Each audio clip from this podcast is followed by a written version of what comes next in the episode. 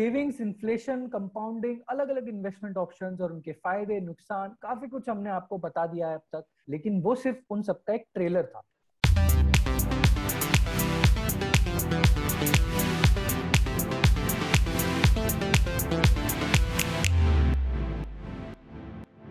तो basics of personal finance cover करने के बाद, अब स्टार्ट करते हैं बात डिटेल में इन्वेस्टमेंट ऑप्शंस के बारे में। और स्टार्ट करेंगे हमारे फेवरेट से म्यूचुअल फंड्स एक complete mutual fund breakdown series आने वाली है। कीप लिसनिंग तो आखिर म्यूचुअल फंड है क्या? एक एग्जांपल से समझते हैं।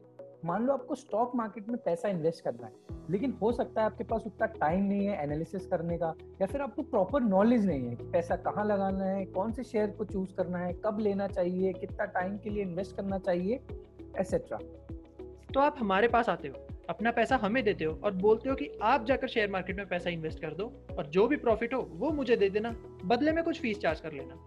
अब ऐसे ही 10, 15, 20 लोग और आ गए और अपना पैसा हमें दे गए और हम उस पैसे को मैनेज कर रहे हैं। बस यही करता है म्यूचुअल फंड यहाँ जो हम काम कर रहे हैं वो काम होता है फंड मैनेजर्स का। लेकिन ये एग्ज़ाम्पल सुन के अब ये काम करने मत लग जाना। सेबी का प्रॉपर लाइसेंस देना पड़ता है इन सब करने के लिए। कुछ लोगों को ये भी डाउट रहता है कहीं म्यूचुअल फंड हमारा पैसा लेके भाग तो नहीं जाएगा या फिर पैसे डूब तो नहीं जाएँगे म्यूचुअल फंड में? पर इसके लिए म्यूचुअल फंड का स्ट्रक्चर समझना बहुत ज़रूरी है। अगर किसी को म्यूचुअल फंड क्रिएट करना है वो सेबी के पास जाके परमिशन लेगा। इनको बोलते हैं स्पॉन्सर फिर स्पॉन्सर जाके एक ट्रस्ट बनाता है जो कि एक्चुअल म्यूचुअल फंड का काम करता है। लेकिन ये ट्रस्ट पैसा मैनेज नहीं करता। पैसा मैनेज करती है asset management company AMC AMC create करने के लिए भी स्पॉन्सर सेबी से परमिशन लेते हैं। एएमसीज में एम्प्लॉयज़ होते हैं फंड मैनेजर्स जो फाइनली फंड्स को मैनेज करते हैं। तो काफ़ी स्ट्रक्चर्ड और कंट्रोल डिवाइडेड है। उसके ऊपर से सेबी भी नज़र रखती है।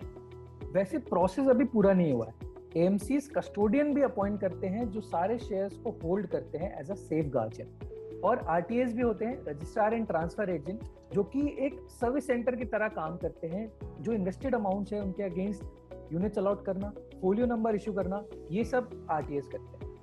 तो ये सब पार्टीज़ एक साथ मिलकर काम करती हैं एक म्यूचुअल फंड में। लेकिन आप लोगों को जो चीज़ देखनी चाहिए वो है स्पॉन्सर और फंड मैनेजर्स की क्रेडिबिलिटी जैसे एक एग्जांपल लेते हैं। अगर आप सर्च करोगे एक्सिस म्यूचुअल फंड तो इसमें स्पॉन्सर है एक्सिस बैंक ट्रस्ट है Axis mutual fund trustee limited और एएमसी है एक्सिस एएमसी लिमिटेड इनके बारे में जानना ज़रूरी है। तो ये होता है पूरा स्ट्रक्चर किसी भी म्यूचुअल फंड का। आने वाले एपिसोड ऐसे ही बाइट साइज़ एपिसोड होने वाले हैं, जहाँ पर हम म्यूचुअल फंड के बारे में एक एक डिटेल बात करेंगे। जैसे एस क्या होता है एस क्या होता है टाइप्स ऑफ़ म्यूचुअल फंड कौन कौन से हैं डिफरेंट स्कीम्स म्यूचुअल फंड की परफॉर्मेंस कैसे मेजर करते हैं, कैसे इन्वेस्ट करना है, ये सब हम बात करने वाले हैं। और अगर इन्वेस्टमेंट की दुनिया में नए हो तो हमारे पिछले एपिसोड ज़रूर चेक करना। पर्सनल फाइनेंस चुटकी में समझ जाओगे। थैंक यू हमारी पॉडकास्ट को सुनने के लिए। हम आपको एक फाइनेंशियल गाइडेंस देना चाहते हैं ताकि आप कॉमन मनी मिस्टेक्स ना करें। ये कोई इन्वेस्टमेंट टिप्स नहीं है। और इन्वेस्टमेंट्स के साथ रिस्क भी इन्वॉल्व होते हैं। तो उनके बारे में समझ के ही कोई भी फाइनेंशियल डिसीज़न ले।